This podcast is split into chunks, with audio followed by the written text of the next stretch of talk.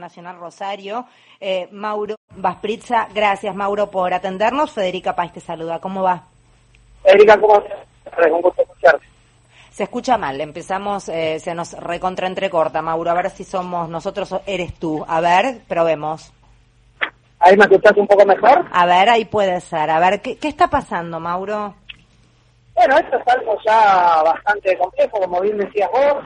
La medida viene desde el mes de noviembre, arrancó en lo que era el tema paritario, que ahí terminó derivando en 25 despidos, que lo podemos armar en un... A ese grupo lo armamos en dos grupos que están los 20 que estarían con el aval hoy por hoy para volver a ser reincorporados y los otros cinco empleados de la terminal del puerto que estarían quedando al margen por tener alguna causa judicial. También hay que ir un poquito más atrás en el, en el tiempo, porque si recordamos, en su momento se dio una manifestación, una de las tantas manifestaciones por parte del gremio del SUPA, que terminaron ingresando de manera violenta al Consejo Deliberantes de la ciudad de Rosario, que se encuentra diagonal al Monumento Nacional a la Bandera, y en el mismo día, la misma jornada, a una cuadra y media, también ingresaron de una manera muy violenta,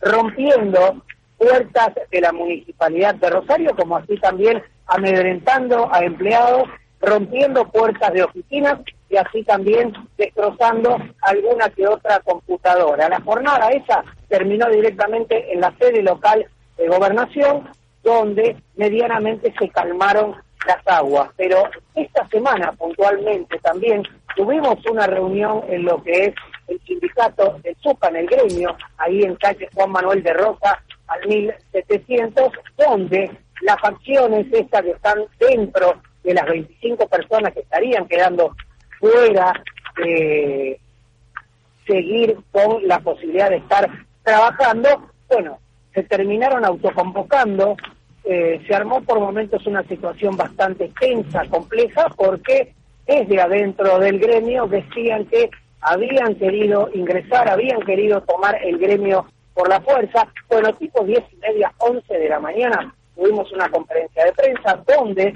le dieron la posibilidad de el ingreso a la prensa y ahí nos enterábamos lo que yo te decía, estas 25 personas en total se armaban dos subgrupos, 20 iban a ser reincorporados, cinco de ellos que hoy por hoy algunos siguen encadenados en una de las puertas de ingreso a la terminal, estamos hablando de calle Belgrano y Cerrito, hay uno de ellos que sigue encadenado, ayer la jornada también fue bastante álgida porque intentó, intentó incinerarse a lo bonzo en la puerta, tuvo que estar mediando personal del TOE, estuvo personal de CIES, personal de la policía, bomberos zapadores de la ciudad de Rosario. Bueno, es una situación muy, muy compleja y por eso vuelvo otra vez al día lunes, donde nos dieron la, posibilidad de participar en esa conferencia de prensa, donde su secretario gremial, estamos hablando de César eh, Aybar, nos confirmaba que ya habían decidido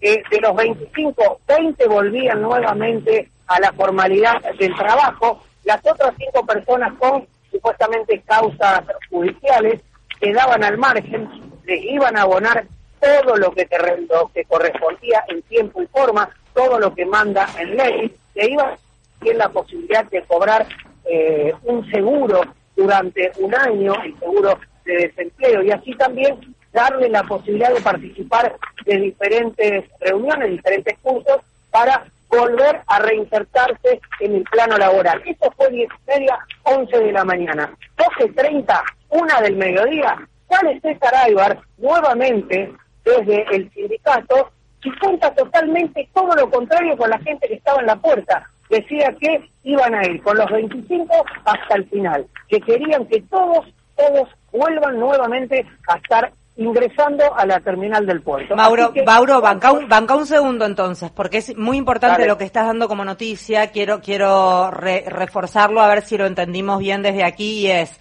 eh, había trascendido que ya estaba próximo un acuerdo. Evidentemente, por lo que estás contando, lamentablemente esto no es correcto. No, no, no, por eso mismo te digo. es importante esto que está dando una hora de diferencia, Con una hora de diferencia cambió absolutamente todo.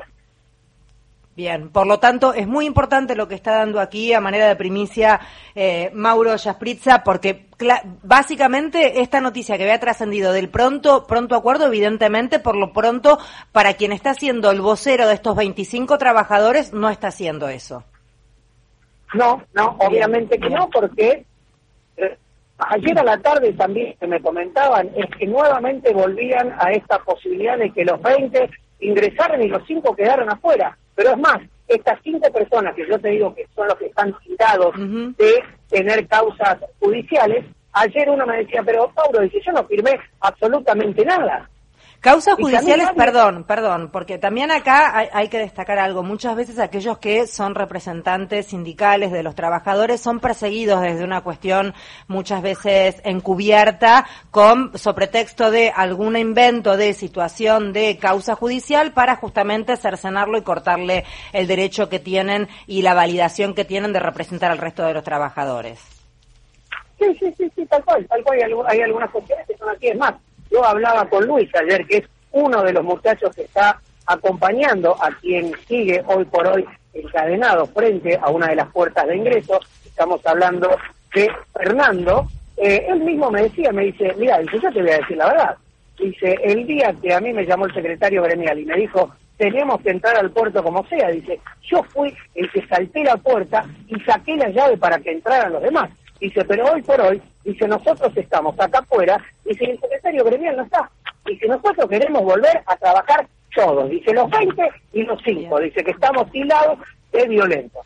Eh, Mauro Yaspritz es quien está contando lo que está sucediendo allí en el puerto de Rosario. Hoy por hoy, en concreto, ¿no está laburando nada el puerto? ¿Nada? No, no, hace, hace un mes y un poquito más también que tenés totalmente parada la actividad en el puerto. Con toda la alteración que eso presupone, porque es uno de los puertos más, si no es el más importante de la Argentina. Pero está en el, en todo lo que conlleva. Sí, sí, sí, sí, sí, sí. ¿Qué es lo que habitualmente se despacha a través del puerto de Rosario? Y tenés mucho alimentos, tenés eh, cuestiones relacionadas a la medicina, farmacia, bueno, son muchas cuestiones. Es más, vos ponés a pensar que hoy por hoy lo que se encuentra dentro de un contenedor está a más de 80, 90 grados de temperatura. Muchas de esas cuestiones relacionadas a la comida y a la salud se echan a perder. ¿Quién es el que está administrando el puerto en este momento? En este momento lo tenés a... se me fue el apellido en este momento de la cabeza, pero bueno, todo esto viene regulado por el ENAPRO, todo está relacionado también a lo que es parte de Vicentín y compañía, hay también unas cuestiones ahí en adentro que uno no termina de entender, ¿no? En el sentido de por qué el gobierno de la provincia de Santa Fe, el contador Omar Perotti, no toma cartas en el asunto en este sentido. Se está especulando también con que se está usando a los empleados hoy por hoy porque la misma empresa quiere tener más años de concesión. También está esta otra versión de que con todas estas cuestiones que les juegan en detrimento, puede ser que tengan menos años. Son muchas, muchas cuestiones que hoy por hoy ponen mucha tirantez a toda esta situación. Mauro, vamos a seguir eh, de cerca el tema. Gracias por, por el relato. Hay una acordé el apellido, perdón que te interrumpa. Sí. disculpas.